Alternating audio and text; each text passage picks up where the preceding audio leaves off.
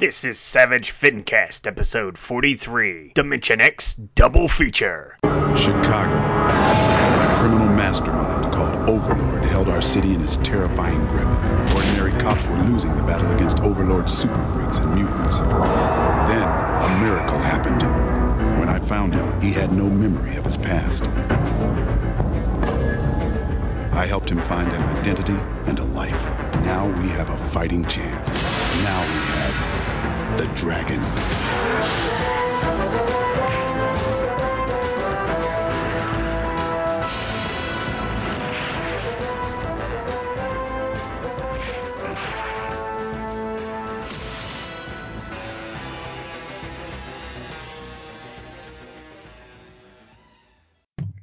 This is the Savage Fancast broadcasting live to you from Dimension X.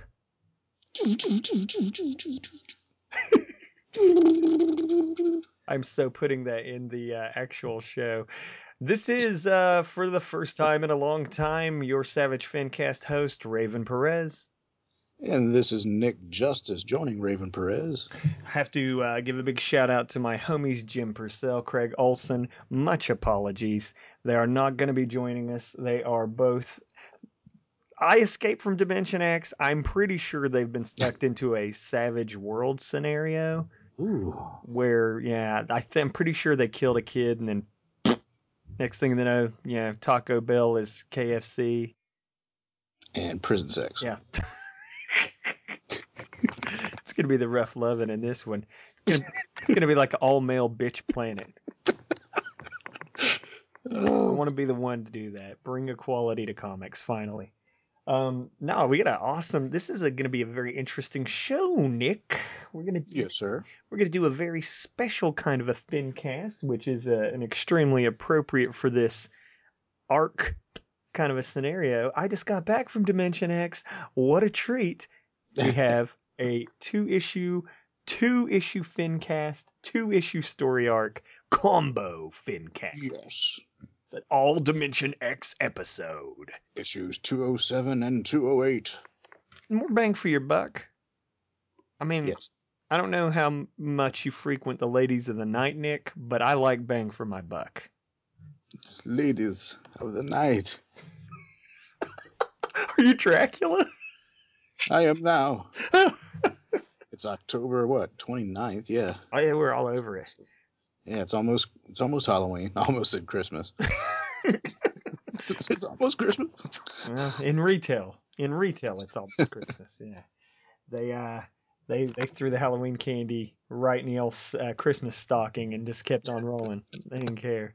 So I think that we should begin by uh, doing some Eric Larson news. Uh, would you like to share with us the exciting, the most exciting news article? I'm I'm stoked. You, yes, sir. You get the privilege. All right. First up, we have some Spawn news. Uh, starting with issue two fifty-eight of Spawn, Eric and Todd McFarlane are collaborating, starting with the uh, Satan War saga. It's uh, slated to run roughly four or five issues, Eric has stated. Um, the cooperative run will continue for an undetermined amount of issues beyond that arc. Previews of the work have been showing up on him, uh, that's Eric, and Todd's uh, Twitter and Facebook feeds. So check their uh, feeds out on Facebook and Twitter for some preview art. They've uh, posted some pencils. Eric has posted pencils, inks, uh, and today, uh, later on in the day, I actually saw a preview color page, which was just popping. I love it. Everything yeah. I've seen so far, this is looks this looks really exciting. Yes, I we might have to do the Savage Spawn cast. Ooh, it won't be long. Yeah, that, uh, I just saw two, issue two fifty-seven of Spawn on the shelves today. So, I mean, Eric is going to be pumping out Spawn and Savage Dragon simultaneously. Listen, this is a man. This is a human dynamo. Some some even question his humanity. But he must not sleep a lot. He he. I don't know what he does to get as much done as he does. You've seen how he draws with his hands. I can only assume he has similar foot technique, like simultaneous, like a dual drawing. But, it, but like to do two books. But I mean, for you know, he's always been a speed machine. Like this yeah. two oh seven and two oh eight, we're doing this combo Fincast because the man can re- produce yeah. two full issues of comics in the time it takes us to do one recording. So it's made me like question, like how does he, like how do the colorists, like uh, you know, Nikos and Mike Torres, the flat artist. It's got to be pure hell. It's and you know Chris uh, is lettering it again. He's been lettering Savage Dragon for quite some time, so and they do other stuff, I'm sure. So no, they don't get to. They don't get to. Just, I mean, I can't imagine. There's a lot of, like I said, like they're just constantly. These issues just came out like back to back, and he's working on Spawn, and he went to that convention in New York, and it's just like, what the hell? Like, what is yeah. even going on? And I really like the issue, the look on uh, Spawn's artwork. Um, what he's doing, I actually backed up because the minute that I uh, was like, what, Eric on Spawn? Everybody's like, didn't you read one ninety-nine? No. So I jumped back. I didn't, I didn't read it. It was completely off my radar. Really? You missed that entirely? I missed one ninety-nine. I just haven't read Spawn since the nineties. Are you a Spawn man? Uh, not since, I'm not sure. When uh, McFarlane like left the regular art chores, I just stopped following it. No one messes with my homie, John Leguizamo. Right. You just don't do it. You don't do it, Spawn. I'm sorry. You messed up.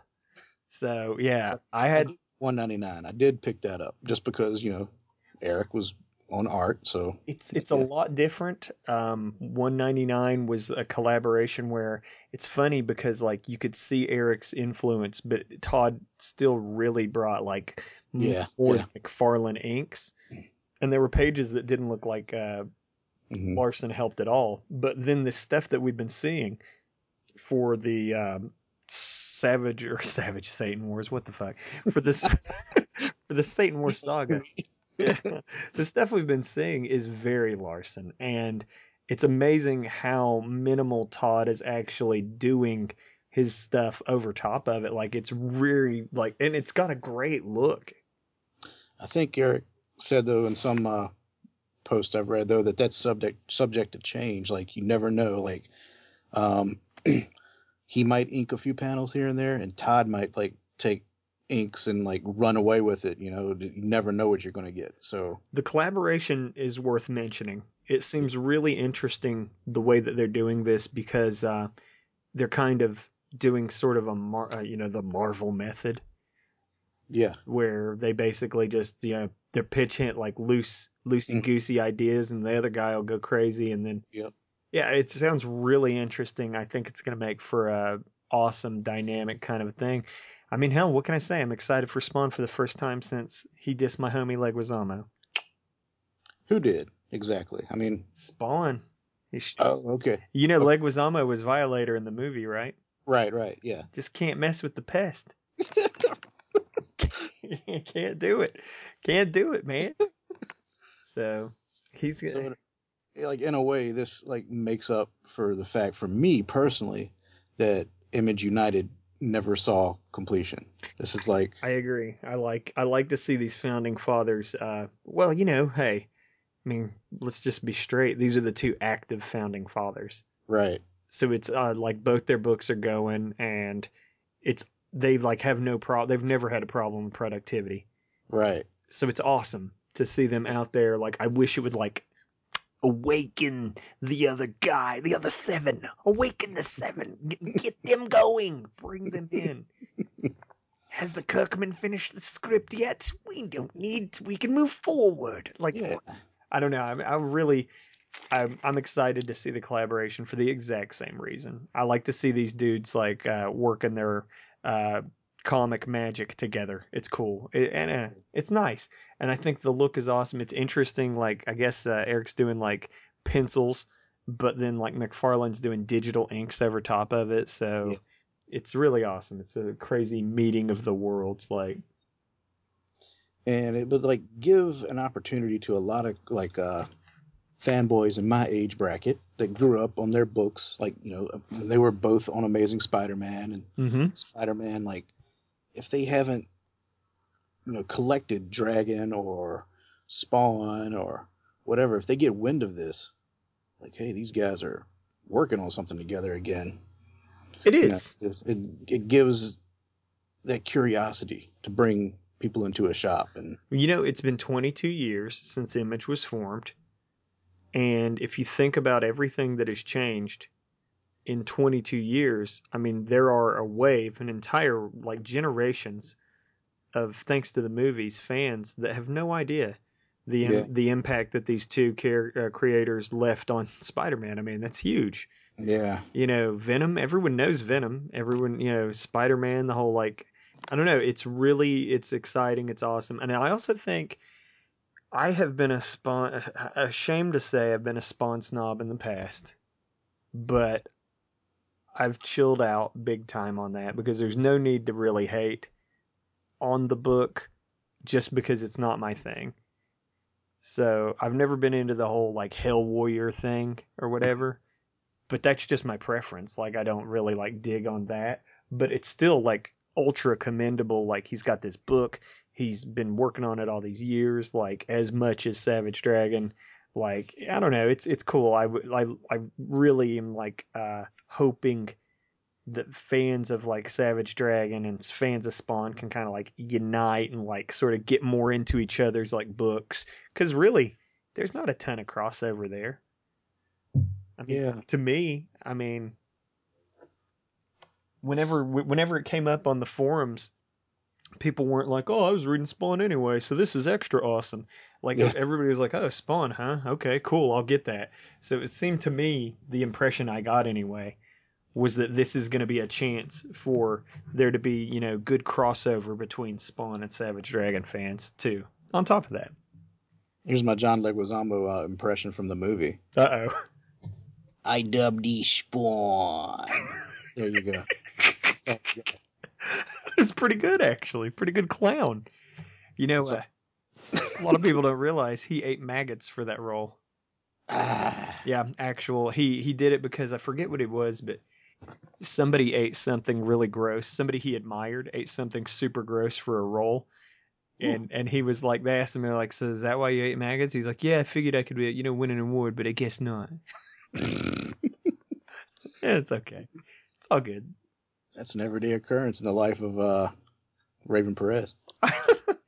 Eating maggots. What can I say? You know, delicious. And in the end, they eat us. I figure I might as well get my kicks in while I can. Come on. Protein. Come on. Protein. Shall we uh, jot along? I'll, I'll grab up this other article. Yeah. Nowhere near as much talking to be had. Nevertheless, still a cool bit of information. Savage Dragon Archives, Volume five, confirmed to be finished, should be printed, and available in the near future. So that's sweet. Yes, I dig these so much, and I don't know why. I think it's because a lot of people don't, but me being an artist, like, and I do things old school traditionally, like uh, the Bristol board with ink and okay. brushes and pens. Yeah.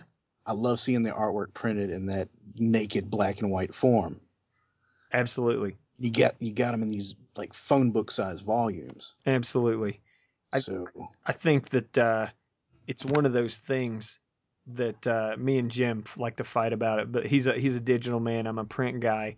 But like I'm like you, you know, I'm a comic guy, like artist. And like the cool thing about a comic is like it's like you're doing the drawing, and then it's like a drawing ends up in people's hands. Like it's a super direct like translation. Yeah. Whereas like, you know, in a video game, like somebody might animate something and then like, you know, the player might like barely appreciate that or perceive it. Mm-hmm. Whereas, you know, I mean, I drew something, you're, you're practically holding my drawing in your hand when it's printed.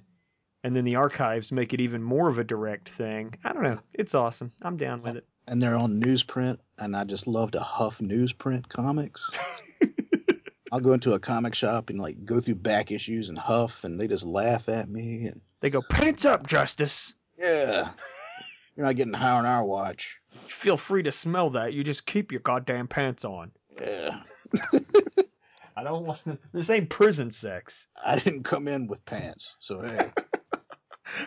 So there. Uh people, this might be. I think we're gonna set a Fincast record for mention, mentions of prison sex. um, earlier, I like the, the song by Tool. If anyone wants to check that out, if they've never heard the song Prison Sex by Tool. Oh, man. No, we're, we're already we're already filling their ears with enough debauchery. Yeah, it's good. Check it out. I uh, let me see here. We were trucking it right along. Uh, Finteresting conversation segment. Now, I want to throw a real quick uh, addendum to this. Uh, I apologize for anybody that has sent us Finteresting conversation topics. Um, we are doing sort of a special situation here, where we're picking up and taking care of things uh, in Craig's absence, uh, Craig and Jim's absence. So normally your fan mail and your Finteresting topics would be here, and you would get a chance to, uh, as a listener, send us your topics, and you would get a chance to uh, be enrolled in the uh, T-shirt contest. Listeners whose yeah whose conversation topic is chosen, they get the uh, T-shirt I designed, which I finally, proud to say, did get them fulfilled.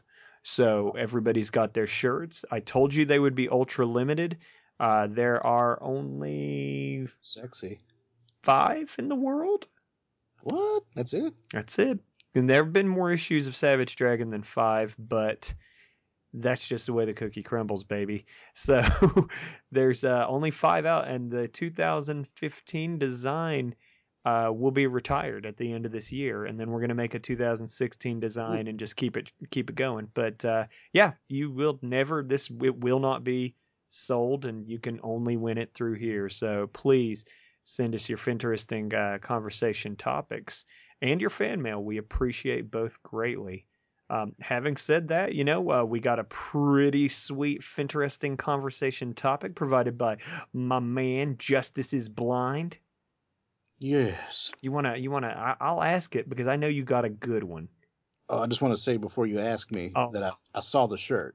Oh, okay. On, on the Facebooks, and it is sexy. That's just Will Poe's magic, baby.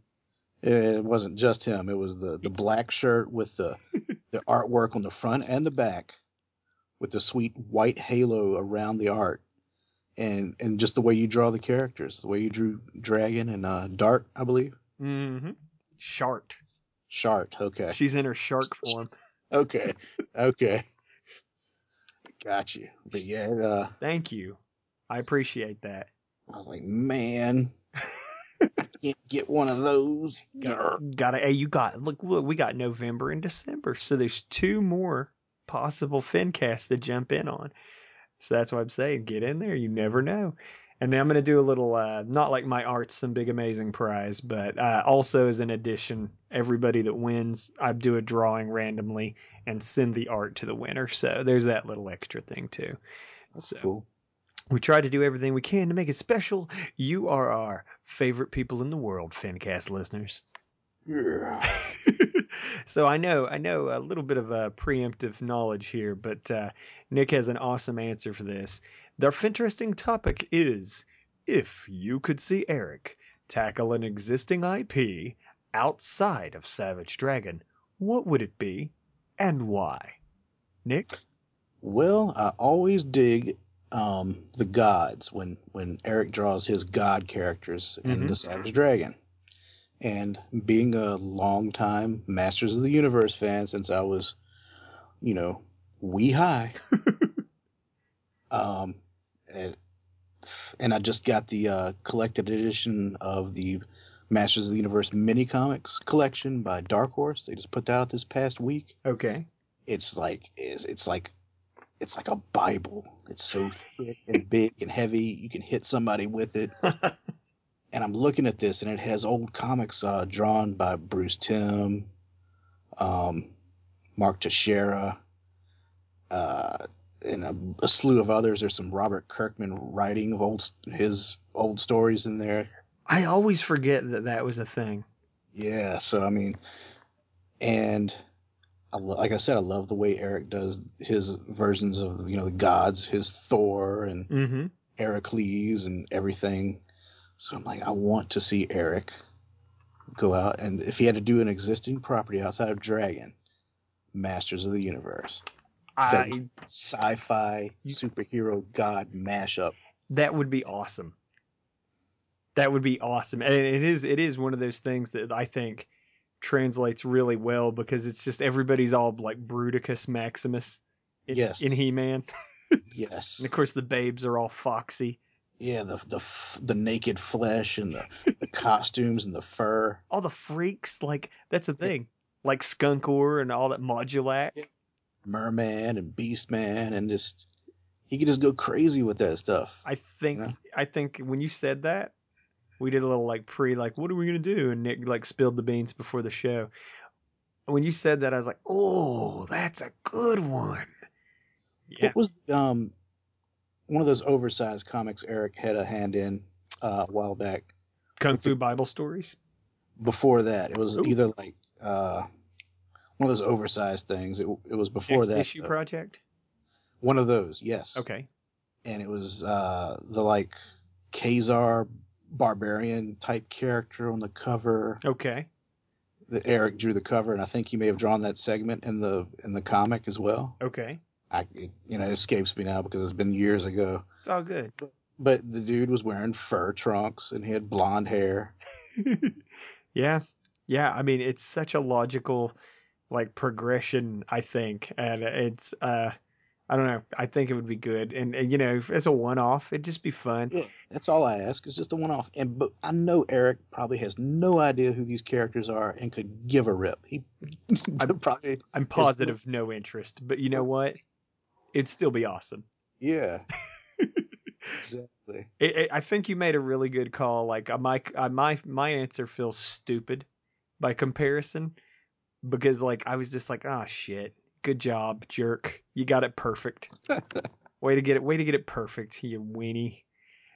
But uh, no, it is a match made in heaven. Uh, I, again, you know, we're not, we're not, we're not trying to say, oh, what he should do. No, no, this is just a total fantasy scenario. Like, what would be awesome mm-hmm. is, uh, yeah, I think that would be that would be sweet.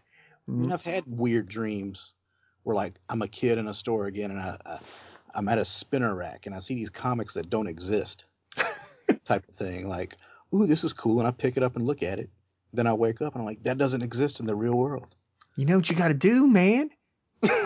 It'd be different if you weren't talented, but I'm sorry. Now I got to say it. You got to, pretty- you got to make them.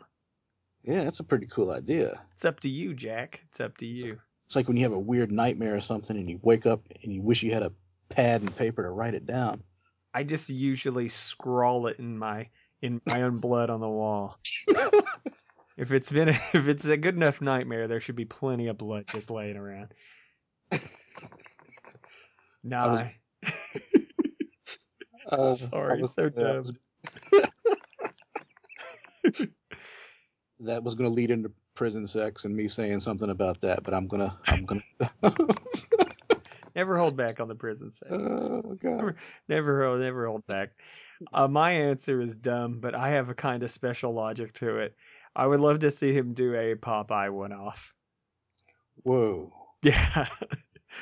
Think, like where he's like ghosting as best as he can what Popeye is drawn like by artists. I would much rather that he just do his Eric Larson thing in the wow. in the Popeye universe. And I know that sounds funny, but think about it. I just want you to really think about it. Think about it, like hamburgers. Yeah, I can totally see it. Like the brawling. Yeah. The like, you know, you can do make make olive oil sexy. You know, why not, right? Have her look like Smasher or something. Oh man. But you know, it just even like, you know, I just think like the workman sensibility of like Dragon. Just carry over very well to your old sailor man. Yeah, it would, it would be cool. I could see that. Baraka-ba-doom. Whoa. Yeah, exactly. Man, yeah, I would definitely buy that. I would, I would read, I would read an issue. I would no, nay, I say cherish an issue. Oh yeah, of Savage Dragon, of uh, Savage Dragon flavored Popeye. That is, that's one of those things in that. That uh, dream spinner rack. Yeah, you know. Things that just so that's even more out there than Masters of the Universe. I know it's crazy. I know it's I know it's, it's good crazy. But I, I I just see like the way he awesome. renders he renders a good cheeseburger. That's all I'm saying. And I know you're gonna laugh, but when I thought I thought, huh, he's real good at fights and cheeseburgers. Popeye. And forearms. And forearms. Massive forearms. Yeah. Can't you just see a giant fist? Like Popeye yeah. fist? Oh, man. Double page spread of like Popeye smashing Bluto through some like structure. So that is my challenge to whoever listens to this podcast, um, to actually ask Eric at a convention, the next convention they see him at, to draw a Popeye for them. The man loves money, you know? I mean, who doesn't? That would be so cool. I would laugh my ass off to see an Eric Popeye commission. It'd be golden. I think it. I, don't know, I think it'd be good. Yeah, it's my little contribution to the uh, to the question. I if you uh, done. Then somebody else has to get it done. Yeah, there's enough. I think you know, if if they can kickstart uh, Whale Stapler, then yeah. then surely we can work together and make this happen. If you don't know what Whale Stapler is, Google that bad boy on Kickstarter. Holy crap. But I'm just saying, we live in a world of magic where anything can happen. Moving along, um, we have uh, a kind of an interesting approach to fan mail. Since I personally don't have any of our fan mail here, we have an interesting sort of a twist on fan mail, a, a justice-themed twist. Cool. Um, I think I've had letters randomly here and there since uh, issue one eleven or one twelve, printed in the uh, Fanatics. Mm-hmm. And every now and then I miss an issue, and then and then a letter will be printed that I totally forgot I wrote. I was like, oh, I wrote that? Oh, my God. And uh, it happens to be the case with the latest issue that just came out this week, issue two oh eight. Um, here's my fan letter. And this kind of a, all right, I was like, when when Nick pitched this, I was like, this is kind of a fun idea. What the hell, let's do it. Hey, Eric. First of all, it was fin freaking tastic to get two new issues of Savage Dragon in a month. Wasn't expecting that, but I'll always take as many helpings as I can get. Really cool storytelling technique used with the page panel layouts of two oh five. I feel for Angel. I can totally relate. I also admit I used to be a fan of, not be a fan of Maxine, but as time's gone on, she's totally grown on me. You've really fleshed her out over the past few issues, and I've always, and it's always fun to read her conversations with Malcolm. They really complement one another. Also really looking forward to where you're going with the bunches of dragon babies. You're packing a lot of character development and dialogue in these issues, and I appreciate it.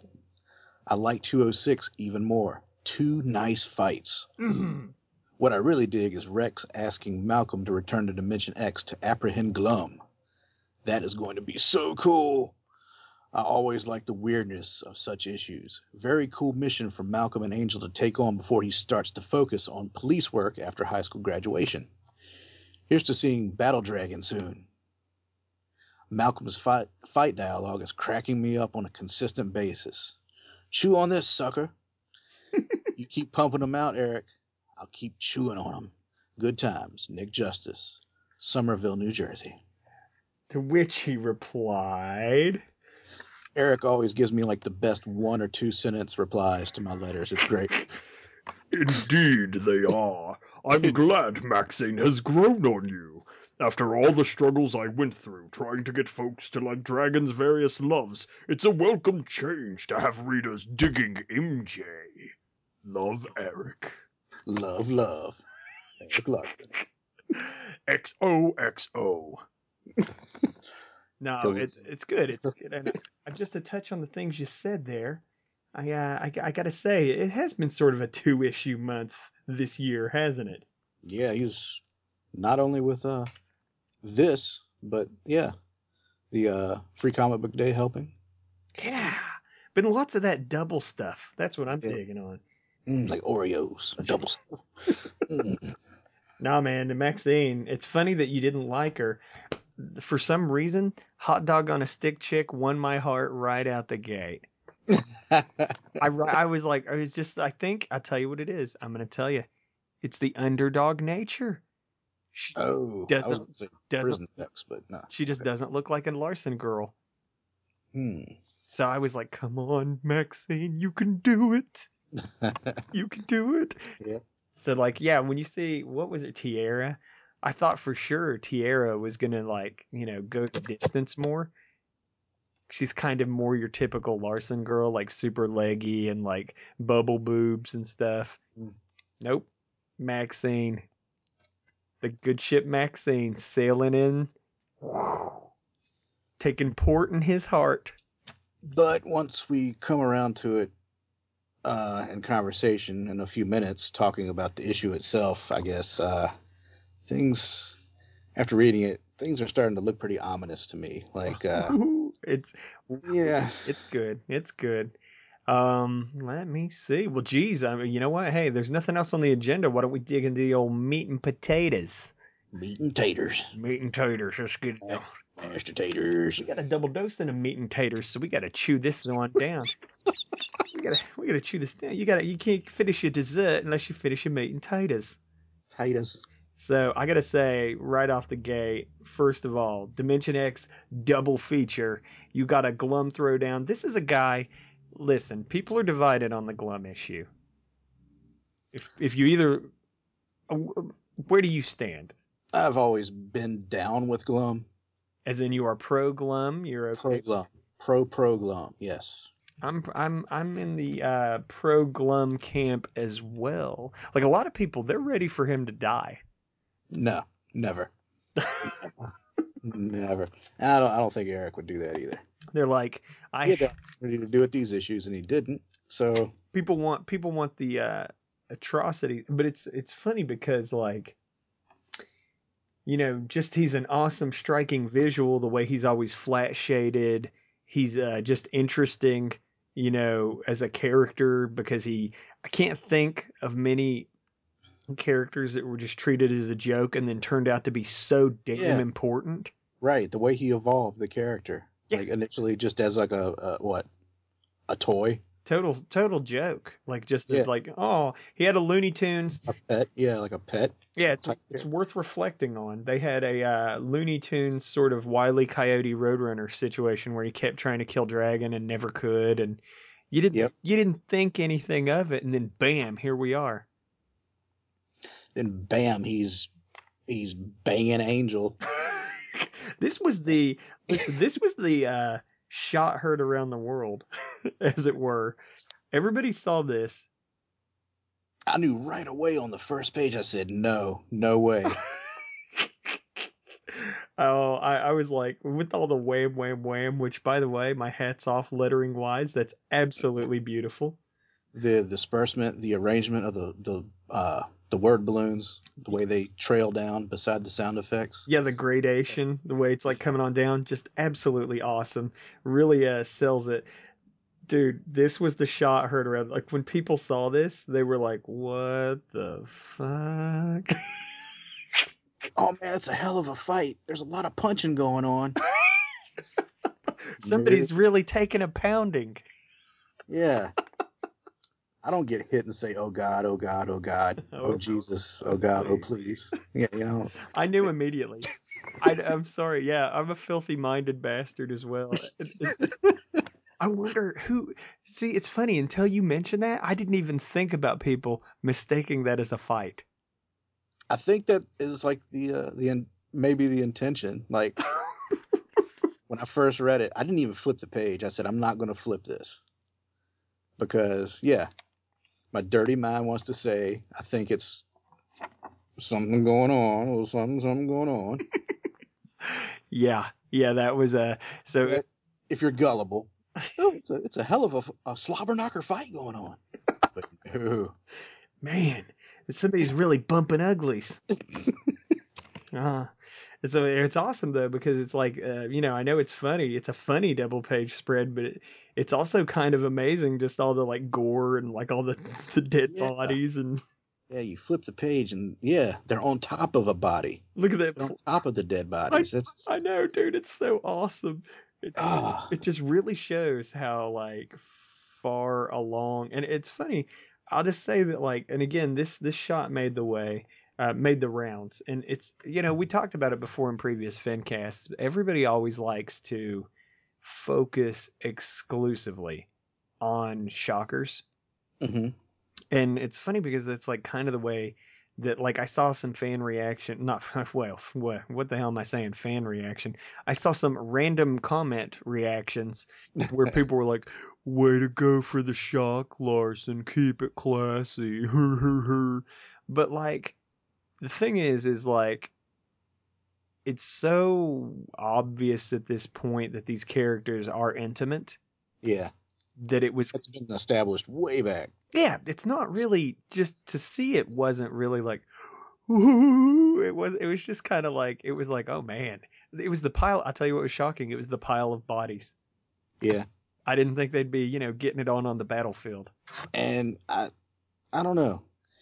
Uh, I guess it's, oh, I'm not gonna say gratuitous, but it, you go so long in, in the Savage Dragon without something like this, like a, a sex scene mm-hmm. kind of deal. And then bam, like, whoa, I didn't expect an issue to start out like that. Wow. You know, it just, now that's what I call a spread. Yeah. No, it's awesome. And, uh, it, it's a really great way to establish a tone that, you know, here's these two characters. Well, we'll say two characters, but like, it shows how much, uh, original Angel, we'll say, has fallen from grace so hard. She's a pretty different character. I mean, everybody's like, oh, it's like, no, she's evil. Yeah. Definitely evil as shit. Yes. So, uh, yeah. And, uh, so it's, it's funny too, like just seeing him back into the body, like just seeing him climb back into the suit and stuff. Uh, it's like, it's just, there's all, oh, there's, it's, these are good pages. Like yeah. She just like kills the, uh, the lone survivor. But uh, I guess more talking about uh, what's actually going on is like, so they, they just, you know, been trying to like amass an army so that they can conquer Earth. And, uh, you know, they're not having any luck because pretty much everywhere they go, they run into people that fight back so hard that they wipe them out. Yep. So, yeah, they're not having any luck. So they return back to the uh, Glum lair or his Glum homeworld. And, uh, you know, I got to ask you, Toadie, is that a character that we've seen before to your recollection? Looks very, very familiar. Like, uh, like uh, this Savage World character from like the, to me, like from issue in the seventies and eighties. Okay. Uh, just with the eyes. I mean, he's definitely got that kind of a look. I just didn't know yeah. if, if we had seen him before. Yeah. I don't know. I just think he looks kind of reminiscent of other characters, perhaps. And we just, I like, uh, I love to see though. I love that we get a chance to see these guys like in their, like Angel and Glum, like in their villain lair. Like, I mean, yeah. It is about as evil as it can get, right? Ooh, wait a, oh, wow. I forgot this. And they're going at it again. Yeah. Just, oh, in the bed this time. Oh gosh. You know, she's challenging his virility. Yeah. Hand me, woman. Look at his little hand. I require restful slumber this evening. Oh, that's so funny that you should do that. I was going to ask you, how do you hear Glum in your head when you read his dialogue? Uh, kind of like that. I don't know. I've never given it much thought. I just I like... Never, I never do with these, with comics. I just kind of... I don't know. Unless there's been an actual animated cartoon with the character in it, then I tend to hear the voice work of the, the you know the voice actor that you know portrayed the character in a cartoon or something. But in this case, he's got that kind of dramatic, uh, you know, way of speaking. Well, Eric, I believe, said he envisioned him sounding like uh, James Earl Jones, right? Are you serious? Yeah, I'm pretty sure he. Can we change the subject? I tire of hearing about the futility of our efforts. Because I remember I made Eric a, uh, a Mister Glum t-shirt. Okay. And I took it to him at like Baltimore Con or Charlotte Con several years ago. Okay. And I, I may have asked him then, you know, how did, if, how do you envision him sounding when he speaks? And I think that's what he told me. James Earl Jones. He may have addressed it like in a, in a, in fan mail too, but. I'm pretty sure that's what he would, what he said. You want to say like Darth Vader, James Earl Jones? Yeah. Or or uh, would it be uh, Simba's dad? Or um, the dude from uh, when he was in uh, Conan the Barbarian. Oh, what is good? Yes. That's the power of flesh, boy. uh, I like the uh, just the uh, sort of juxtaposition, though, of Glum and Angel in bed reading together in the villain lair, you know, as opposed to them being, you know... And it messes with people. I think part of the reason why this messes with people so hard is that, you know, Dragon has that real time factor, you know, so we watched Angel grow up with Glum. So she was a child, you know, but clearly when you're dealing with like a, you know, a fictional character, I mean, Glum time clearly moves differently for him. He's not changed one even little tiny bit in all these years. Whereas Angel has, you know, grown to maturity. So it's kind of one of those things where it's like, I don't know. It it just doesn't disturb me to see these two in this relationship the way it seemed to disturb a lot of other people. Like, I don't know. The vibe I got from people is that people were like, oh, it's, it's just so weird. It's just so weird. And I was like, is it really that weird? It's weird, but that's what makes it cool to me. Yeah, yeah. I mean, oh, it's not. It's not like you shouldn't look at it and be like, so normal, ho hum. Yeah. But at the same time, it should it shouldn't weird you out to the point to where you're like, oh, I just can't do this. I like disturbing stuff. I like I like horror, horror, horror, horror. We like that's a Craig Olson horror. I like horror. And just the the weird and. And, and this is just chock full of weird disturbingness. That's what I like about it. I think it's a fantastic thing. Uh, he said about the time, the timing was that part of the reason the mission took place now was because he just didn't see this really fitting af- after Malcolm joined the force. And yeah, that's if you're going to bring it down to the streets.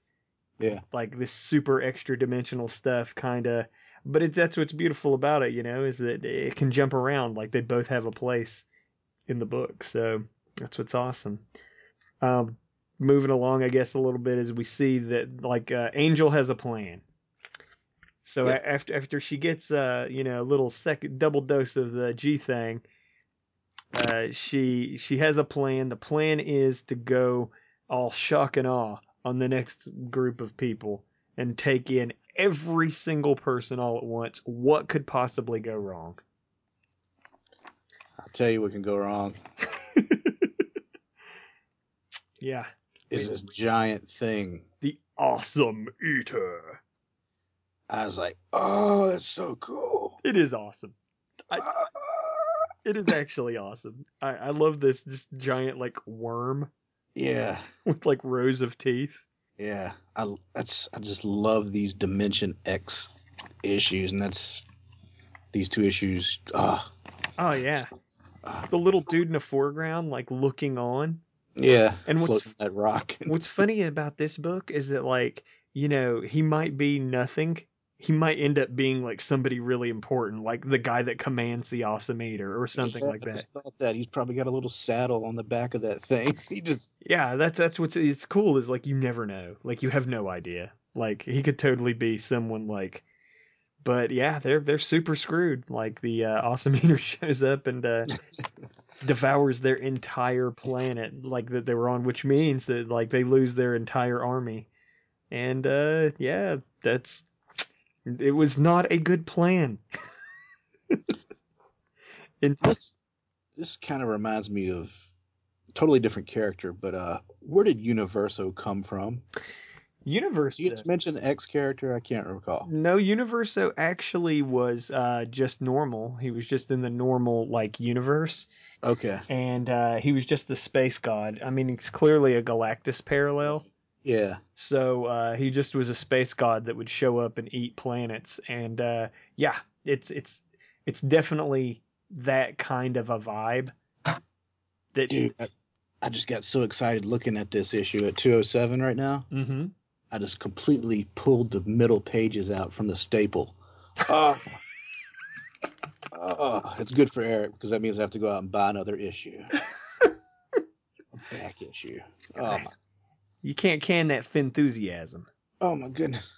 That's what okay. it, they're going to make these babies a little bit, you know, two little metal staples, you know. They, yeah. No, man, it's it's good. It's as good. There's everything in this is everything you love about Glum and Dimension X. Dimension X is always an amazing thing. Like, just the visuals of it, the random, crazy, unpredictable nature. You never know, like, what's really going to, like, come of a story that takes place in Dimension X. Um, and we got uh, Glum and Angel, when they return, um, we get a little, you know, contrast. Before, Glum was shitty to Toadie. Now Angel gives Toadie a good smack. And, uh, you know, she has a breakdown. Uh, she, like, we get to see...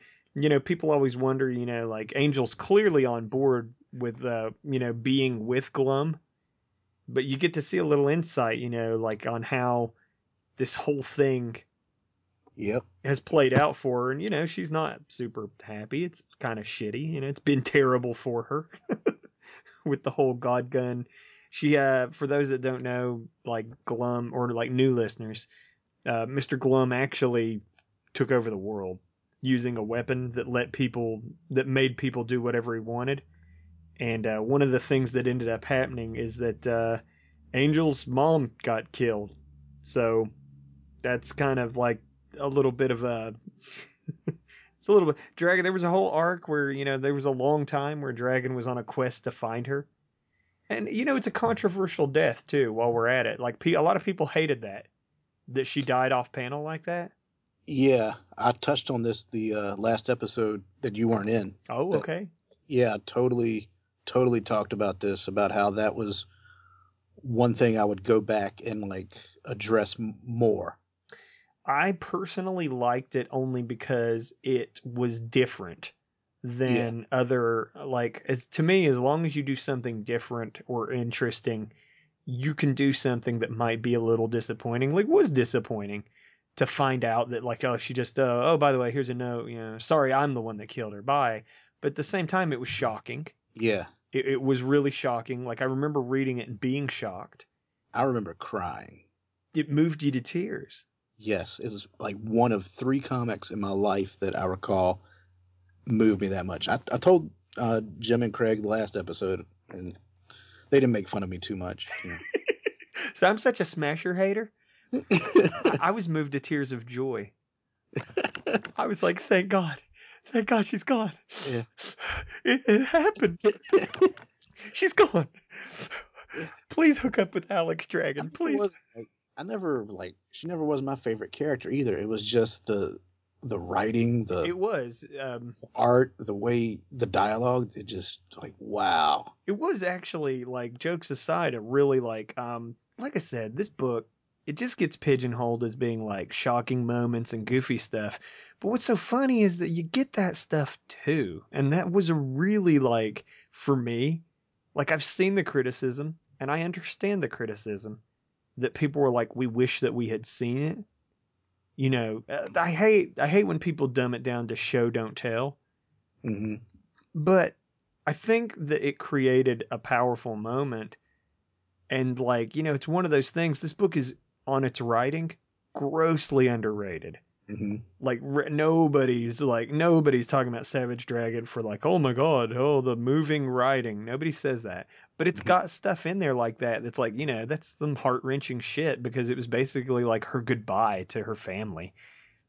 You know, and I don't need everything spoon fed to me. That's what these white gutters are for between panels. Your your brain as you read it fills in. Things, you know. Yeah, I mean, you know, you can have some blood in the gutters. Yeah, stuff can happen. It doesn't. You don't have to have every. I don't think it would have really made the moment more powerful than it was. Nope, not at all. To show it, and in fact, for us to find out at the same time as the characters, I thought was a pretty nice touch. Because the sad thing is, like the way the story was framed is like he was looking for a missing person, and a lot of the times. I mean, this is just shitty, but like, you know, when you're looking for a missing person, you're pretty much just looking for a body. Chances are in real life that, yeah. And when you get closure, it's not usually a good thing. Like it's usually Mm-hmm. All you're doing is just confirming your fear. So I don't know. It was a kind of a, it's funny. Like I said, people don't associate that kind of like stuff with this book, but for me, it was a powerful, like real kind of a moment. Her breakdown of these couple of pages, like brought all that back to me when I was reading it, this issue, you know? Oh yeah. And it's good too, because you get to see Glum feels bad. Like, yeah. like he's usually never has he, you know what you're talking about? Like Eric on He-Man. Glum is that cackling villain, you know, like Skeletor, like, I want to conquer the world. Like, you don't think of those guys as having depth, but this is good. We get to see him have depth. Like, he has remorse, not for what he did, but, you know, he feels shitty for the fact that the whole your mom's dead thing has always been a thing for her. Yeah, and just because it's her, that's why he... you know, feels anything at all, I suppose. Yeah, yeah, yeah. It's not like, yeah, exactly. Selfish reasons, you know. Yeah, it's not like he cares that he killed yeah. her, but like, you know, his old lady liked her, so. Sorry you killed your mom. Sorry I made you kill your mom. Will you just get off my sack? Here, let's make love on a pile of bodies. You know what? Somebody always said, were you talking about Glum making love? I saw that thing where it was like, why does Howard the Duck wear pants? Because he's the uh, only duck with a penis. I was like, oh, it makes sense why Glum wears underwear now. Got a little ding-a-ling down there. You don't think of that, but there it is. Oh, man. You don't think of the Glum ding-a-ling, but maybe you should. She was on pa- on the uh, double-page spread there. Oh, yeah, was, man. I mean, so, hey. It was on her mind and... chest and no, I'm kidding. I'm sorry, we'll stop this. That's not cool. No, but uh, you know, Glum has kind of an interesting, and I gotta say, when you're when you're talking about things you don't expect, and I wasn't really expecting like the Shyamalan twist with this. I was expecting this to be the framework for just a fight, but here we go. Here's your Shyamalan twist. Yeah. Were you what? What'd you think when you flipped the page? With uh. the clone yeah. floating. I was like, oh, whoa, whoa, what's going on here? Uh, yeah. Well, you know what? It, I mean, it's not even just any clone. That's like, isn't that, correct me if I'm wrong, but isn't that like the angel, the current good angel, isn't that her mom? That's the way I read it, yes. It's also the way I read it. Yes. So, that's actually our current good angel's mom. So that is a shocker and a half. I was kind of like, what? I gotta tell you, dude, you know, I'm a Smasher hater. I'm in the anti-Smasher club. And uh, I was like, oh, no, God, no, no, why? No. But it was great just to flip the page and see her floating in the tube. I was like, what? So you really like, I was like, man, damn, I wasn't expecting that at all. So good, awesome surprise. And she's intended as a uh, twisted sort of gift. You know, when we conquer Earth, surprise. Yeah. Yeah. Here's a version of your mom. It's like when your parents buy you a, uh, an, a pet that looks just like your pet that got hit by a car and hope you don't notice. Oh, that never happened to me, but I can... Ooh. You know, because you're always like, huh, Fluffy doesn't like his toy. Your parents are like, huh, must be because the toy's bad, not the cat. What a dog that ran away and like weeks later, she showed back up. And I never was quite sure if it was the same dog. Because it was just an opportunistic dog. Poochie? Was that her name? Poochie, yeah, Poochie. I was a dumb kid naming a dog Poochie. I gotta tell you, that's like one of the most cliche dog names I've ever heard. Yeah. Poochie. Poochie. Hey, Poochie. That's like, like a, a bad nickname for somebody. Somebody with a hernia? Yeah. Hey, Poochie, come here. uh, oh, my God. Um, yeah, he should have totally played that off. He should have been like, no, it is your mom, bro. It's totally your mom. That's totally your mom in there. What, you thought you saw her die? No. No. She has a history, I don't know what other word to use other than like gullibility when it comes to Glum. Yeah. So, yeah, he could have. He got that, got away with it, and she was like, okay, oh yeah, sure. That was a clone you saw die. But no, no, it's it's funny because Glum, it's funny, like, I don't know, like I said, I liked it. I like this episode a lot. We draw to a close. The uh, cover and the back page spread, you get to see a little bit of the... It's funny because if you flip back and forth between the cover and the back page, the army vanishes because obviously that was a fake out. Yes. Like they're not fighting an entire army, but you get kind of a flip book effect where Malcolm's raising his arms and uh, Angel is like, you know, going for... So is Rex. Like, it's, yeah. I don't know if it's intentional, but it's kind of a cool little... flip back and forth. I'm doing it now. It's like, uh-huh. Yeah, I'm doing it now that you said that. So, hey, look at you. I don't know. It's kind of, like I said, it's kind of yeah. a neat little, like I said, I don't know if it was intentional, but it was kind of a neat little extra thing. So, yeah. But, uh, yeah, all in all, the two oh seven was super rock solid. We can't say too awful much about the uh, Carl Cosmic backup. It's uh, well-trotted territory. We've, uh, at this point, seen old Carl. So, it's all good. I know I don't mind seeing him again. For folks that didn't get this, here it is. And uh, I always thought this was a nice uh, little backup just because it doesn't go the way you think. But uh, no, I got to say, uh, go ahead and just as far as the funnies, this is my one of my favorite funnies collections. And it's got to be because of Principal Dog. Yeah. Is that not great? These are just so... From issue to issue, they're all different. Establish a relationship of trust. Acknowledge and honor their emotions. Do your job. And then he's just pissing himself. So wise. Also, it's funny. It took me a minute. I don't know why, but it took me a minute to warm up to the microwave dinner man joke. But that's actually really funny. The... It took you a minute to warm up to it, huh? Oh, my God. I didn't mean that, but that's hilarious. Yeah, I had to stir myself up a minute. Yeah, I had that hot center, but everything else was cold. I had to stir it around. You know, I don't think modern microwaves are like that, Nick. I don't think that's... A, is that a joke the kids are going to get? Nah. No, it's a good gag. Misery loves Sherman. What can I say? I loved it. It's good, but Principal Dog wins my heart. Uh-huh. So, man, that was that was good. Um, and one day we'll see Raven's Dojo. Oh man, I hope it never gets that desperate. I hope, I hope, I hope things never get that dire. Oh man, they're, I'm expecting to like see it one day, just bam, when they're calling in the Z League. When, oh. when no one else is around to save the day. One, Raven's Dojo. One man. So let's go ahead. Oh, man, you lucky little listeners, you. Got a double dose of Savage Dragon Fancast action as we continue our Ad- Dimension X adventures in Final Battle. Battle. Well, uh, I gotta say, first off, super sweet-ass cover. Uh, again... just an air of finality to this. I mean, we Dragon fans know that like loose plot threads have been getting tied up left and right. So, you know, going into this, not everybody's coming out the other side. Nope.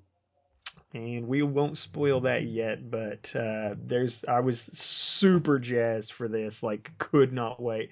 Like I said, everybody wants Glum dead. Like, The reader, a lot of readers. Would you say it's more or less? Probably more. The way you make it sound, it sounds pretty grim. Yeah, I, I feel like I feel like a lot you, of me, we're like the only two that like Glum. Like, yeah, I feel like a lot of people want his ass dead. So, and of course, uh, like I said, story wise, he's on the hook for millions and millions of uh, lives. So we get a little uh, twin action: good angel versus evil angel. We get, you know, Malcolm fighting uh, Glum, which was never, you know, again, it's awesome because this is uh, somebody even his dad could never really take to task. So it's kind of an interesting setup. Mm-hmm. But you know what? Can I just say how fantastic is Evil Angel's uh, choice on how to fight Rex, how to deal with Rex and Angel? Yeah. Where she grabs the back of uh, Angel's head, you mean? Yeah, just weaponizes like, her. Yeah. Just, you're fighting two people? Just use that one motherfucker yeah. to hit the other motherfucker. Forward momentum. It's all you gotta do. Headbutts. It's all you gotta do. I tell you, from my professional wrestling days, not quite as effective as a headbutt to the uh, the bridge of the nose. What was your uh, what was your wrestling name again? Oh, Luscious Justice. Ooh. Luscious Justice. What was your finisher? Uh, my finisher? Mm-hmm. The Luscious One. And uh, I guess later in the break, it was like a combination. Like I started with a spine buster, uh-huh. and it turned into like, once I did the spine buster, it turned into like a a figure four leg lock. Mm. So right. nobody knew what to think of it. I, I remember your merchandise. It was all like porta potties and adult diapers. It was crazy. And a lot of feathers and diamonds. Rhinestone. Rhinestone encrusted porta potties. Yes. Fantastic. That was your bracket, you know, the elderly and the recently born. The the soon to die and the recently born. Wasn't that your market? Get them on the way in and the way out. That's what Justice says. I missed my calling. Oh, man. Uh, I love this fight. Um, of course, you know, shit. Savage Dragon has always had super amazing fights. Um, so there, this one is completely satisfying. Um, again, I gotta agree with Glum. What in the hell were they thinking coming to Dimension X? Like, I know that they were, I mean, but like three people, like what were they thinking? Hmm. Like it's lucky. They're lucky that the Awesome Eater ate like the entire army, because it'd have been a total suicide mission otherwise. Yeah. I guess they thought like, hey, we're we're strong enough. We have enough superpower. I mean, just saying, how damn cocky. Yeah. How cocky. Um, you know, you'd be cocky. The fantastic use of, I, I love, he'd already established, Eric had established that uh, lightning powers were, you know, you could consider them not a quick right. fix. This is a fantastic way to handle that. I love, uh, when he went to shock the armor, I really didn't think this was going to happen. Ooh, yeah. Thanks for the recharge, retard. got, got any more bright ideas? Remember, he's James Earl Jones. Uh, every time I voice him, he's got a different voice. Thanks for the recharge, retard. Never consistent. But, like, uh, this is an awesome fight. I love that move where Malcolm launches Glum, like, off of him. Yeah. Ready for the big finish, celery spawn? Yeah, I didn't quite. Celery spawn. I read that a couple of times. Like, am I missing something? What does that mean? Yeah, me too. I was like, celery spawn?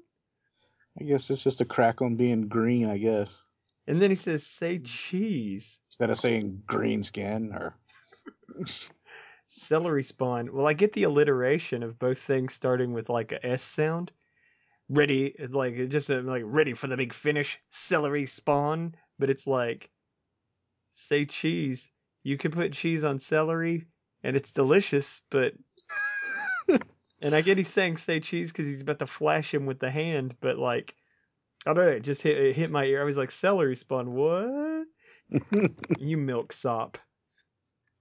But, uh, yeah, yeah, the whole time we got Angel uh, pounding away, evil Angel pounding away on uh, good Angel and Rex simultaneously. One, yeah. one too many blows to the head, and, uh, hey, what can we say? She was warned, flip the page, and whoa. Holy shit. Yeah. It's just a hell of a way to go. Right in half. The legs. The legs. Blood spatter and ink spatter, and to drive the point home that hey, awesome. So awesome. She's been sliced and diced right down the middle. Ain't no coming back from that. Nah. Good thing that like good Angel was out of the way, right?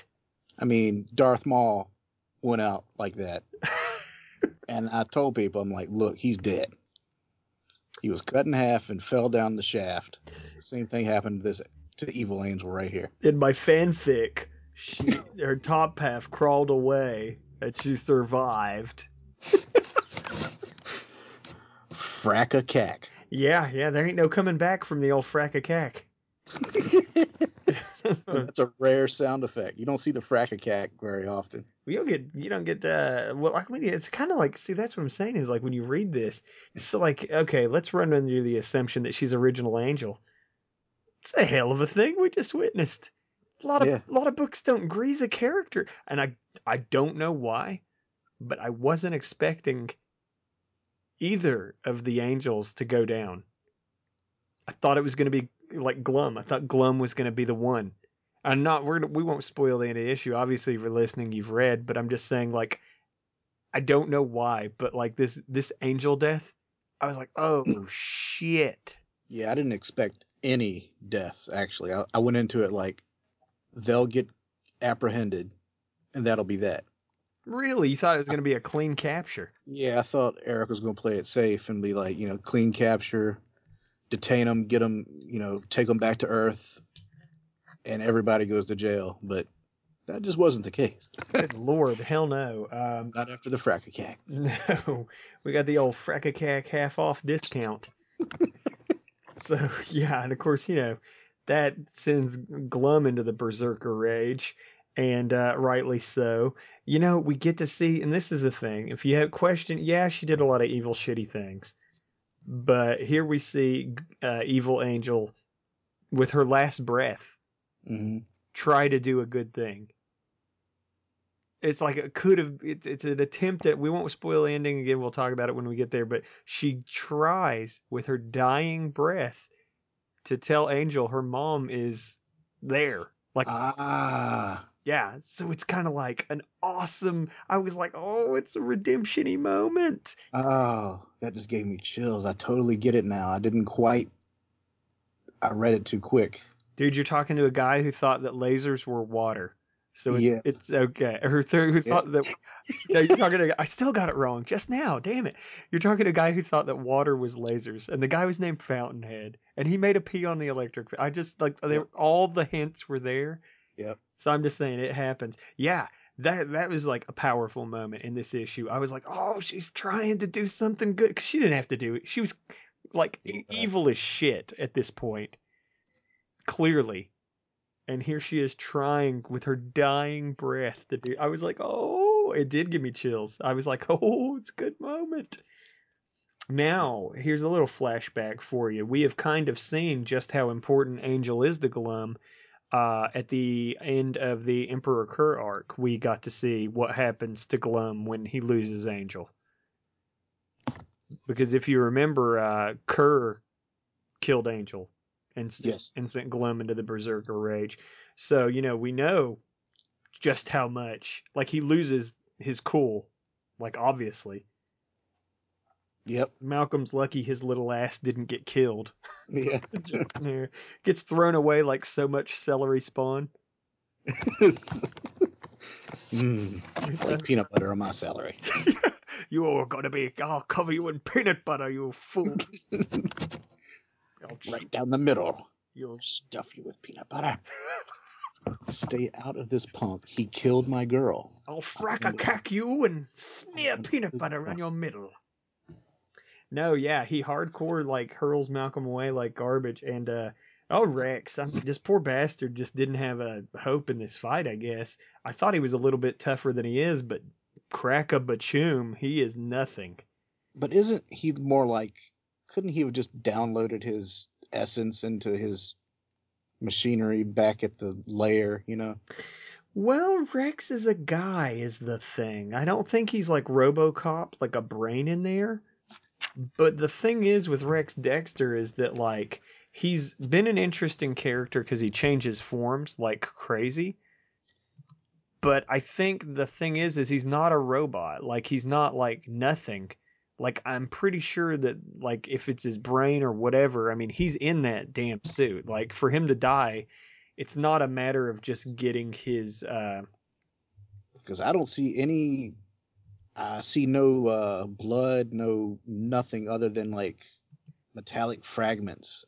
You know, he gets his arm yanked off, but there's no indication of life form in there. Yeah, um, I'm... I'm I'm not seeing gore, But at the same time, like, again, I just to jump around a little bit, there's a funeral later.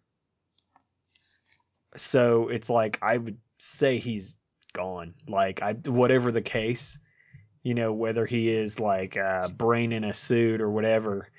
Oh, yeah. I, I think he's gone. Like, I don't think he's going to, I don't think they end up coming back from that.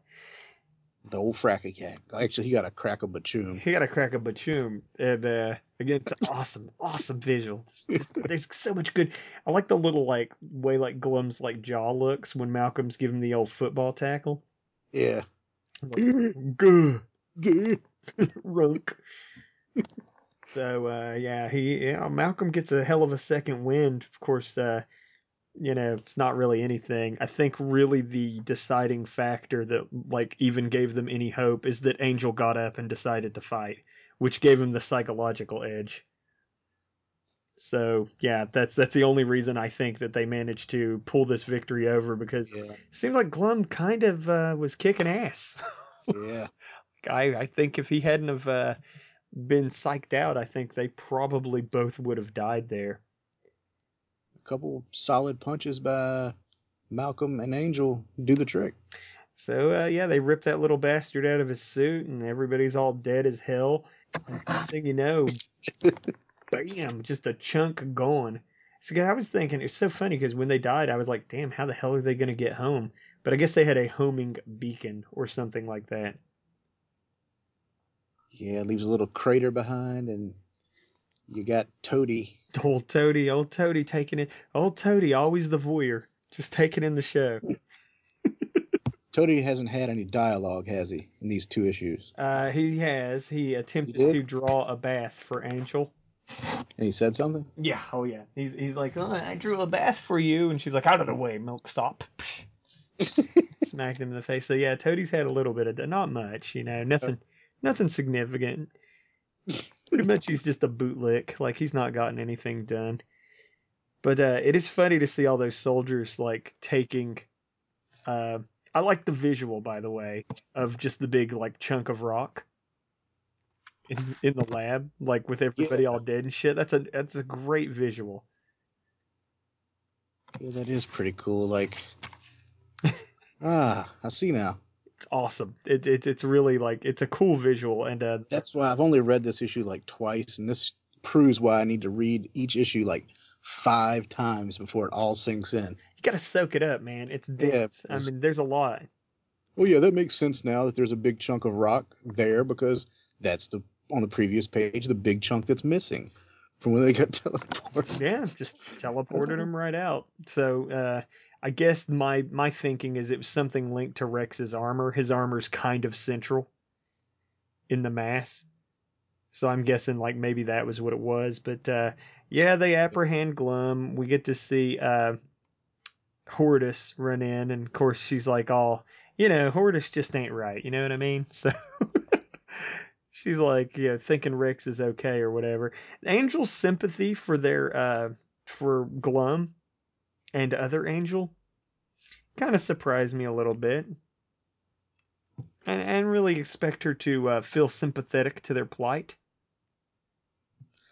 Yeah, I guess part of that probably you you took a, you know, you played a major role in, like, killing another version of yourself, which has got to be the most bizarre psychological, you know, yeah. thing. Yeah, that'd be a little bit of a mind fuck. I'm seeing myself, a version of me dead, and I help make it happen. That's just super weird to me. Yeah, yeah, it's, I, mm, yeah. Oh, you know what? I've got it. It's just like that scene in Harry Potter where the one twin sees the other twin die and he's all super sad. Yeah. No, I'm kidding. I'm joking. No, no, it would. It would be messed up. You got to think, like, here's this person who looks just like you. Yeah, I can see it. You have shared history in a way. And. Well, you like, know, you got to think there, but like they're, they're like, uh, you know, that could have been me. Yep. And I can, I can get it. Reversed. Yeah, if, if you know, uh, hey, there but for a few choices, yep, was how my story played out. Yep, I get it. I get it. I'm on. Okay, I'm on board. You got me. Um, here we flip to my favorite character, Maxine, back in the house. I gotta say, here's a funny twist. I don't know why I didn't even think of this. But now, like you said, things looking uh, ominous. Yeah, this is like, I'm like, ah. Throws a major, and dude, I'm super scared for our girl. You know, I'm Team Maxine all the way. So, uh, you know, Team Maxine. It's got me sweating. That's all I'm saying. I'm just sweating. They, because Rex uh, was supposed to find a way to make sure that the chosen one baby she's got inside her doesn't destroy her, as is their history. So now he's dead. Now they don't know. There was no solutions. Rex was their best hope. Now they don't know what the hell they're going to do. So they're kind of like, mm. like, so there were solutions. Like uh, Rex was kind of an easy answer. Now we have no idea what the hell is going to happen. I like what Malcolm touches on. He says, like, I guess we could try talking to Lorella again. I see like a blood transfusion, oh, you know, to I, enable Maxine, like, to have the the, you know, the the super strength to tolerate the birth. You know, ah, don't people explode when they get the juice? Hey, hey, Team Maxine, Team Maxine. So it's it's one of those things. I I gotta tell you, think as hard as I can. I don't see an easy answer. So it's really like super, like t- Maxine's pregnancy actually, in my mind, went from Rex is probably the fix to like, mm-hmm. now I have no idea what the hell's going to happen. So super curious what the, I don't know, you know, and it's funny. I'm going to say that like Rex Dexter is another like super long lived character. Yeah. And yet losing him, I was like, ah, screw him. But then I was like, oh shit, what about Maxine? No. So yeah, that's funny. Of course, you know, again, tugging at the old heartstrings. Hortis sleeping on the grave. Good Lord. Yeah, it was really sad. Good. That that almost made me cry. It was tough. It was tough. The barbarians were at the gate. Yes. I had to... I had to like, she's just, I don't know. She's simple. That's what makes it sad, because she's simple. Yeah. You know she doesn't get it. I know it's a Photoshop thing, but I like what they did with the grass. Very beautiful. Yes. Let's not forget the fact that Hortis actually uh, fellatioed Papa Dragon back in the day. So, just. She also dated Michelangelo. That's right. So there's no no telling what happened there. So yeah, I'm just saying anything. You know, she's not. She's just pretty good for herself considering. Yeah, they didn't sit around eating pizzas. Although that could be a great sex euphemism. What do you say, me and you go to the apartment and we sit around and eat some pizza? Hey, you want to come over and eat some pizza? Me and her, we've been eating pizza all night long. So uh, basically we get a pretty pretty hilarious like uh, slice of life moment where, you know, Malcolm and Maxine are making arrangements for their wedding, and uh it's just hilarious. You know, she just doesn't want her parents to be there. They're super buttholes. Of course, they've, you know, been judgmental the whole time. We've not seen them much, but we know they don't approve of Malcolm's superhero lifestyle. They want her to find a good a good Chinese boy with a good job. Yep. Now she's knocked up. Before wedding, it's a shotgun wedding. Yep. See what I'm saying? They were right. I hate to say it. They were... Last word balloon on that page. What could possibly go wrong? You know. Mm. I love this Glum sequence. We get to see the little man having little man rage in prison.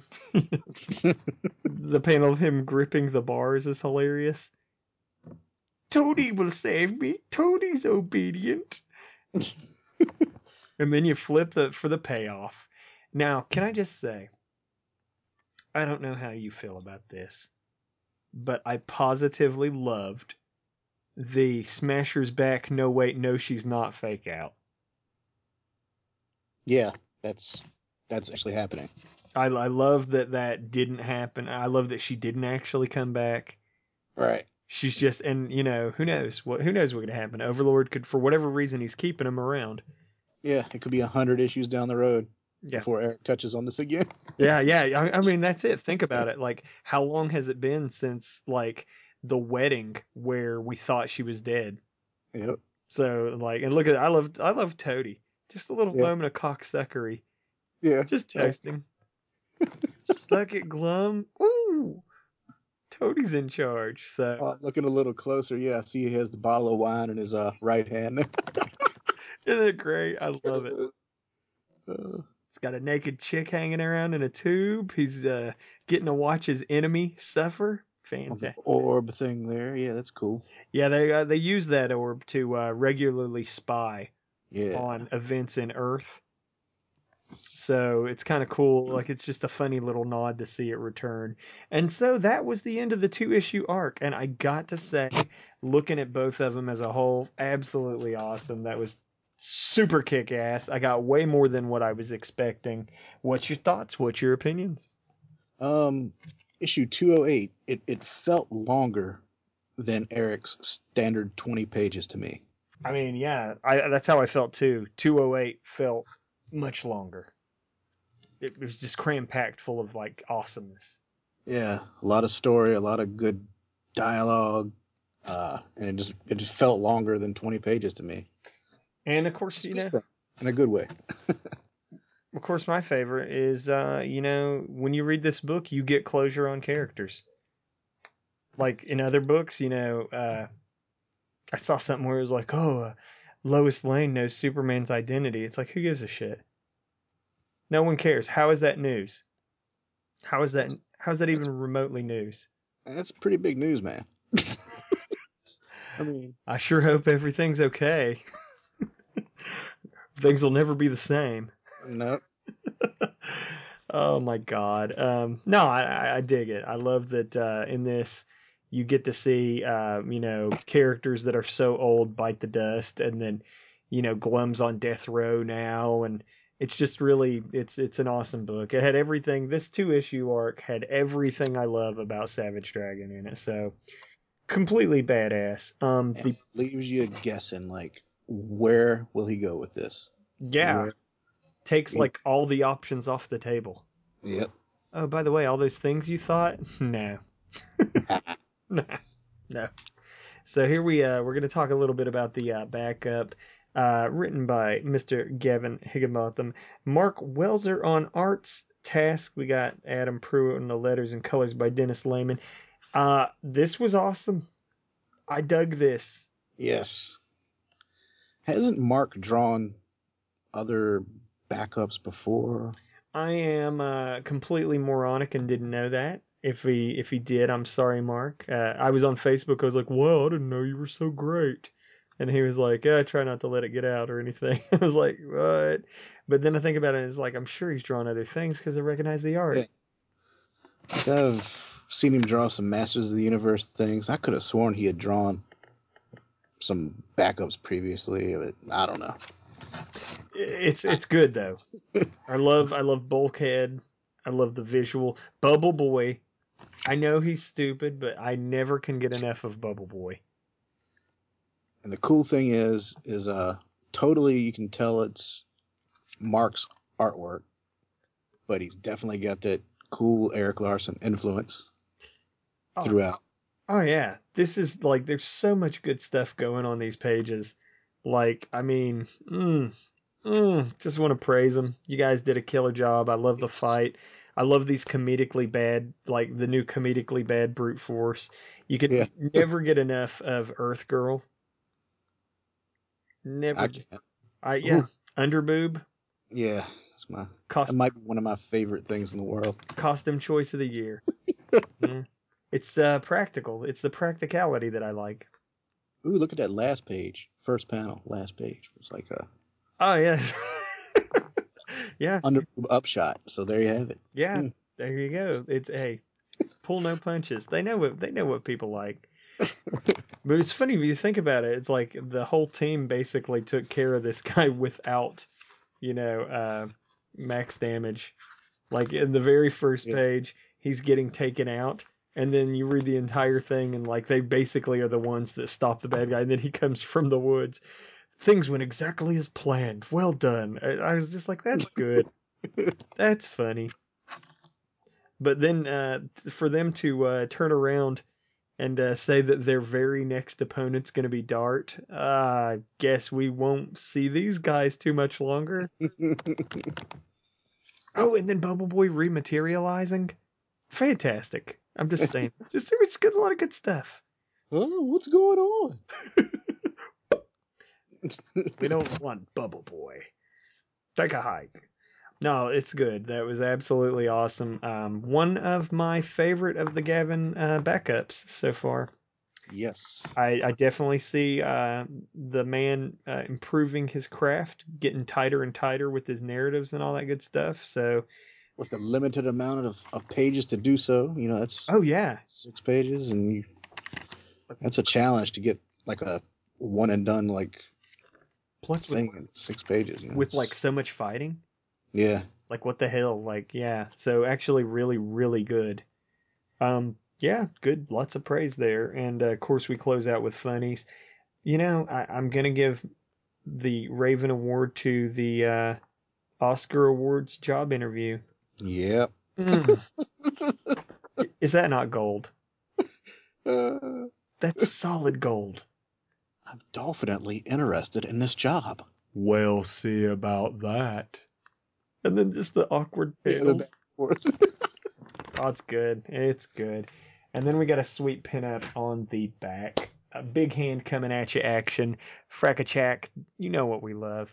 Um, awesome. I mean, you know, hey, that's why we do the Fincast, because this book continues to kick ass. So, uh, yeah. I mean, that was good. That was good stuff. Uh, we hope you enjoyed it. Of course, uh, you know, we love to hear your feedback, your thoughts. Um, there's only one last thing left to do. Savage Dragon two oh nine solicitation. Yes. You have that solicitation, right? Malcolm Dragon gets married. His new life begins here. And that's all she wrote. So we got a we got a uh, super knocked up Maxine. Yeah, about to drop any minute. Just whoo, looking like she's cram packed full of babies, and uh, disappointed looking parents in the background. Ooh, I gotta look closer. I didn't look at the background. Oh yeah, mom and dad not looking happy. Thunderhead at the wedding. Um, it and of course, you know, Savage Dragon fans know that a wedding is usually somebody's gonna die. Damn. Or or get or get you know, there'll be a a throwdown like. It's, it's it's so it's not you know it's not like a oh typical wedding. It's like there's gonna be some kind of madness. So it looks good. I'm I'm super jazzed. I'm super excited. I'm definitely on board team Malcolm and Maxine, because even though they're teenagers, um, I'm in my thirties and my lady is like over six months pregnant now. So oh. she's she is. you know, visibly getting bigger and bigger. It's a miraculous thing to see. The uh, miracle of life. Yes. The closest thing I will ever get to see is uh, every time I shower, the miracle of pizza belly. Hey, come over and have some pizza. Wow. So I wonder who's going to have their kid first, you or Malcolm? Oh, they'll beat us to it. We're due in February, so. Are you going to name the baby whatever Malcolm names his baby? Ooh. You could, and then they'd grow up together in real time. Ooh, my woman would never know. She would never know. You'd be like, I know a really awesome name. Smasher. No. Malcolm Junior Malcolm Junior What why do you want? Why? Why? Have they... Why Malcolm Junior? I don't get it. That's just a real good name. Shut up. Shut up about it. It's a great name. To me. One of my comic book dreams. It was my grandpa's name. Yeah, yeah. That's a ticket. No, it's good. Uh, I'm excited. Uh, you know, it's funny. It's, it is funny because you think about it. It's like Eric said, like Malcolm has grown up in real time, like comparable to his own sons. Yep. So it's funny. Think about it. You were Your child is going to grow up to be like in real time with the next star of the of the book. Yeah. Ooh, interesting. Yeah. Interesting. Meanwhile, doomed loners like me continue to drift timelessly throughout the ages. Oh, come on, man. Come on, Dimension X for you. uh, so that's it, uh, everybody. I just wanted to uh, say thanks again for uh, Nick Justice jumping in there, helping me out, helping uh, Craig and Jim out in their time of need. We appreciate him joining the show. Uh, please, Nick, always come back when you can. Definitely. Thanks for having me once again.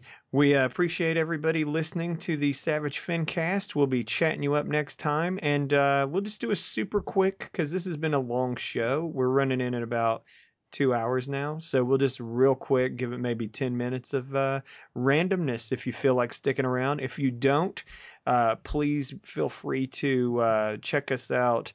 Uh, support the show on savage fancast dot com. That is part of the Gutter Trash Network. Thank you so much for being our hosts all these years. Uh, dragon fan dot net, where you can get news, art, et cetera. Links to the Savage Dragon Wiki maintained by Gavin Higginbotham. There's two fantastic Savage Dragon Facebook groups.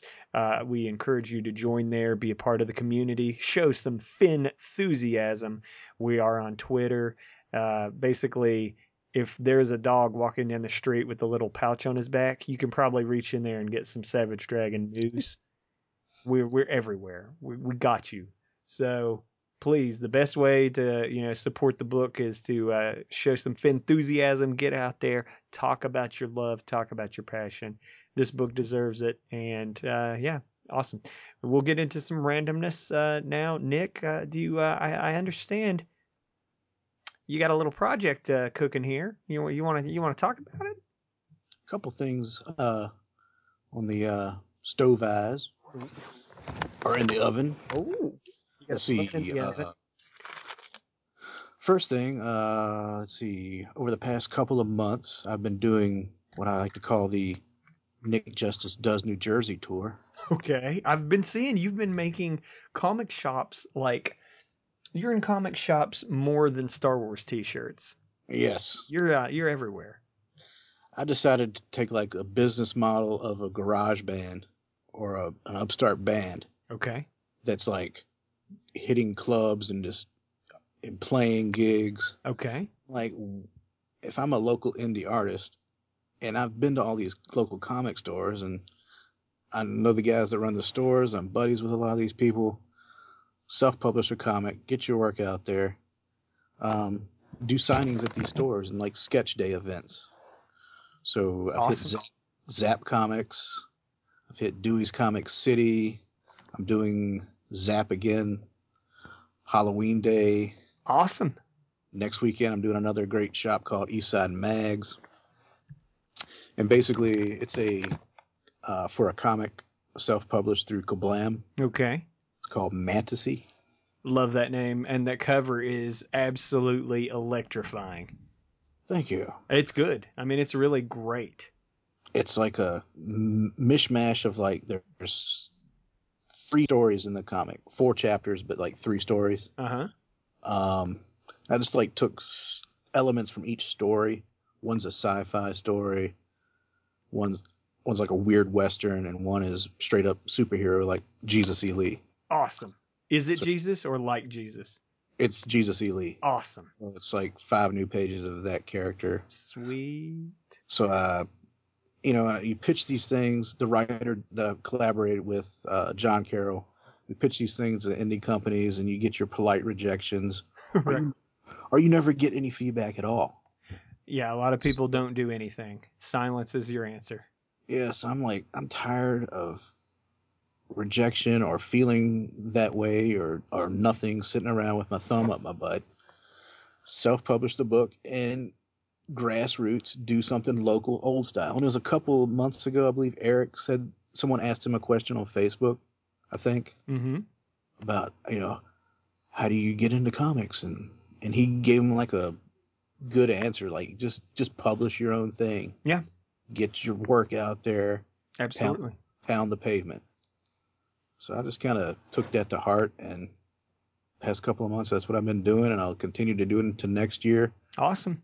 Get a bunch of these books, do local, actual, like a new couple larger New Jersey comic shows, Comic Cons. Okay. And um, also, what else am I doing?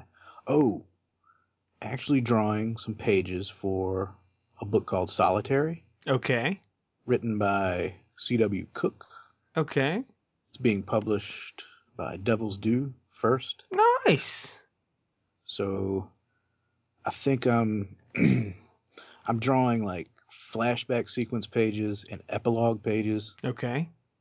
So I think the series is going to be four issues. The f- and each issue, I think I'll have like six or seven pages. I won't be drawing the entire book. Uh-huh. But I will have like, you know, I'll get to do my thing on those six or seven pages per issue. Okay. So, okay. So I've already got the first two pages of the first issue in the can. Then later on in the issue, I have to go into the script now and like, you know, do thumbnails and lay those pages out and draw those pages. But I got to tell you, everything that has made it to Facebook has been a treat. So I think you are, I mean, you were not bad when I came across your work, but you are definitely like pushing yourself. I feel like your stuff's getting better, brother. It's good. That, rock solid. And it's like, I feel bad because sometimes I'll go, uh, it feels like weeks sometimes where I'm like drawing nothing I enjoy because it's other things that have nothing to do with comics. Oh, okay. And like, I want to sit down and work on comic stuff. And when I do, it's just like, uh, you, you regularly, regularly draw Raven's Dojo. Mm-hmm. So you can attest to this better than I can, that because you get to, You're, you're more frequently like escaping into your creative zone. It's it's fun. It, it is rewarding. I, I also do not like to work on other people's stuff. Like I'll do commissions that have hold no interest for me. Like weird things. Like it was cool, but like this past week I drew a three-headed uh, pink flamingo. All right. And the lady was nice and everything. And I was like, yeah, that's, that's one of the weirdest requests I've ever gotten. So why not, you know, and just threw a little money my way for it. I don't have a problem with that, but it, it's just, don't you want to like, don't you want a sketch of like Savage Dragon instead? That's always, uh, that's always the kind of, that's where I'm at. Like, uh, I, I, if I could do, I just try to tell people, it's funny, you know, people have a tough time with the, they don't, you know, it's, people just used to say, what do you want to do? Like, it just didn't make any sense to them. Uh, they'd be like, what do you want to do? Like, and I'd be like, I just want to do my own thing. Like, it's my like, a, yep. Yeah, like a musician, they don't want to do cover songs their whole life. They might enjoy doing a cover song or two, but what they want to do is they have music that they have in mind and they want to get it out of their mind. And, you know, I, I feel you. Um, I will even work my day job, like just like, and just not do any commissions just because it, it's like people are like, I got a buddy who uh, has graduated to full-time comic work. He's doing his own thing. He's not like with a publisher. He's just simply self-published and uh, he's able to support himself. And, but the way he supports himself is through a, he's got a butt ton of commissions that he uses to pad out his income. Yeah. And I'm just like, you know, I mean, it's awesome that you can do that. I just lack the morale. Like I can't bring myself to do it. So I just, I work my day job and I come home and just do my thing. You know, that's the price I pay to do only my thing. Like if I, I had six months where I was freelancing and oh man, it's, it's so hard. You can make money like that. It's fine. But man, like you said, you just got to turn off that, like not wanting to draw things you don't want to draw. Yeah. And just do it. I, for the past year on weekends, I've been going, I live in Jersey and I've been traveling out to the Poconos on the weekends every weekend. Mm-hmm. So I'm literally working seven days a week, but I go out there and I draw, um, caricatures of couples. Okay. Like in various themes, like, like romantic themes, because it's these, you know, romantic resorts these I've, couples go to, and it's just that's been killing me, man. It's it's hard when you when you really kind of don't have any interest. Like it's like not anything against the people. I mean, I know you appreciate their business, but it's like when you're drawing two people in a romantic setting, like a bubble bath. I've seen you put them in bubble baths and stuff yeah. like that, and it's like I know you'd rather be drawing Jesus E. Lee punching some creep's face in. Yeah, so you try to get, you know, talk people into like one superhero themes. Like, don't you want to be drawn as Batman and Catwoman, or you know? And there are fun couples that, you know, that do go along with that idea or are creative. And but I plan on hopefully finding more f- frequent comic work to where I won't have to do that every blessed weekend, because it's always one bad apple, one couple that can spoil the mood for you for the whole weekend if you're doing it for the whole weekend. Oof, yeah. They're like, ah, that doesn't look like me. Or, oh, yeah. I did character, or not characters, but like rendering people. And yeah. it, it is, yeah. You don't know when you're going to draw something and somebody's going to be like pissed about it. Yeah. Yeah, it's, it's not fun. They'll be like, that doesn't look like me. And in your head, you're just like, it looks exactly like exactly you. Like you. It doesn't look like your mental image of you, but you are right. fat. You are a fat person. I drew the fat. And I even toned the fat down. This is your role. I, yeah. I, this is your. This is this is you twenty pounds lighter, and yeah. you're still unhappy. Then I just hope to God there's no reflective surfaces in your house. So I've determined that's another thing, another line of artistic work that I don't know how I've kept it up for as long as I have, because I, because of things like that. It's hard. It's hard. It's different when you're drawing a superhero character or something for somebody that wants it, and they're they're happy with whatever you do. Mm-hmm. But characters are a different story. That's a totally different beast. They tend to.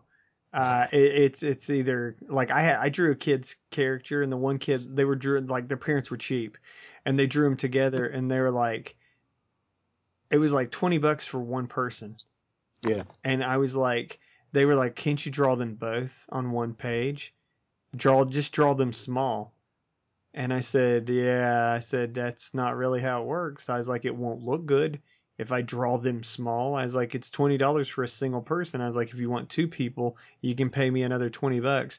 And they're yeah. like, we don't want to do that. And I was like, I needed the money. So I was like, okay, I'll draw you small. So I drew the one kid sitting on the other kid's lap, like as a ventriloquist dummy.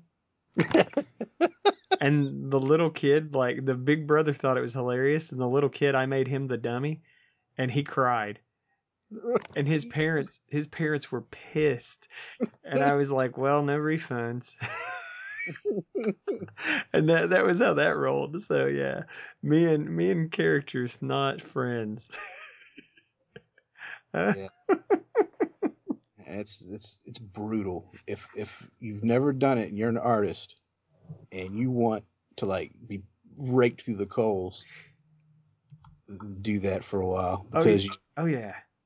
It's people. Wow. People think internet trolls are mean.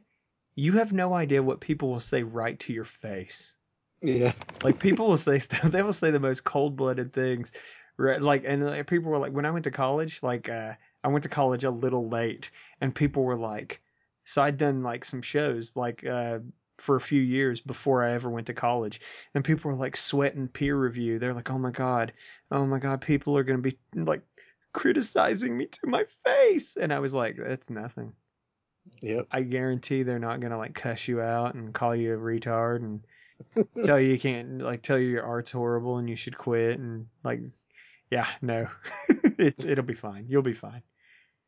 Well, I wish you the best. I hope that that uh works out for you. I know that uh that trial is a like a I know that, that, you know, what you're being on that grind is really, really hard, but uh, hopefully, uh, I like I said, I know you got the chops, so I'm, I'm sure you will.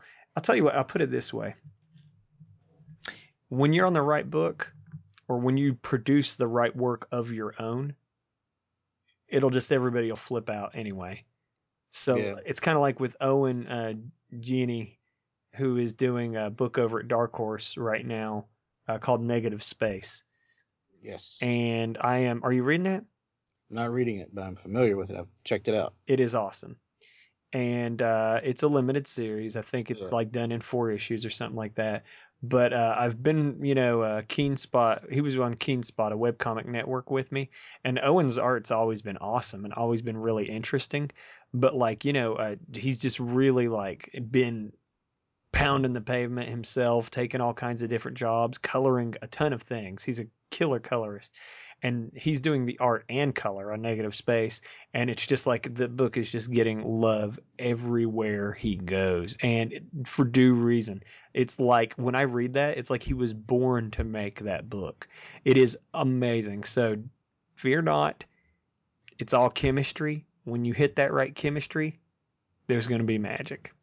So I got nothing but faith for you. I know you'll do good. You're already doing, I mean, already you're doing more than most people. There's an ad for Raven's Dojo in my Fantasy comic. So I'm sorry. I'm sorry about that. I no. I don't want to lower the tone. It's low. Don't forget to mention that. Don't forget to mention that you put that in there for Raven. That's, it's yeah. lowbrow garbage, but uh, it's for peons. But I love it. But uh, no, uh, that's pretty much it. I myself haven't been up to anything noteworthy at all, like completely at all. I've been gone because of my own life craziness, uh, but I'm back. And yeah, you've done a few pages recently. I've been knocking them out, brother. I'm back. I'm back with a vengeance. So um, hopefully here to stay. Uh, I don't foresee craziness on the horizon again. So hopefully, hopefully, hopefully. And uh, Jim and Craig will be back. Uh, so it's all good.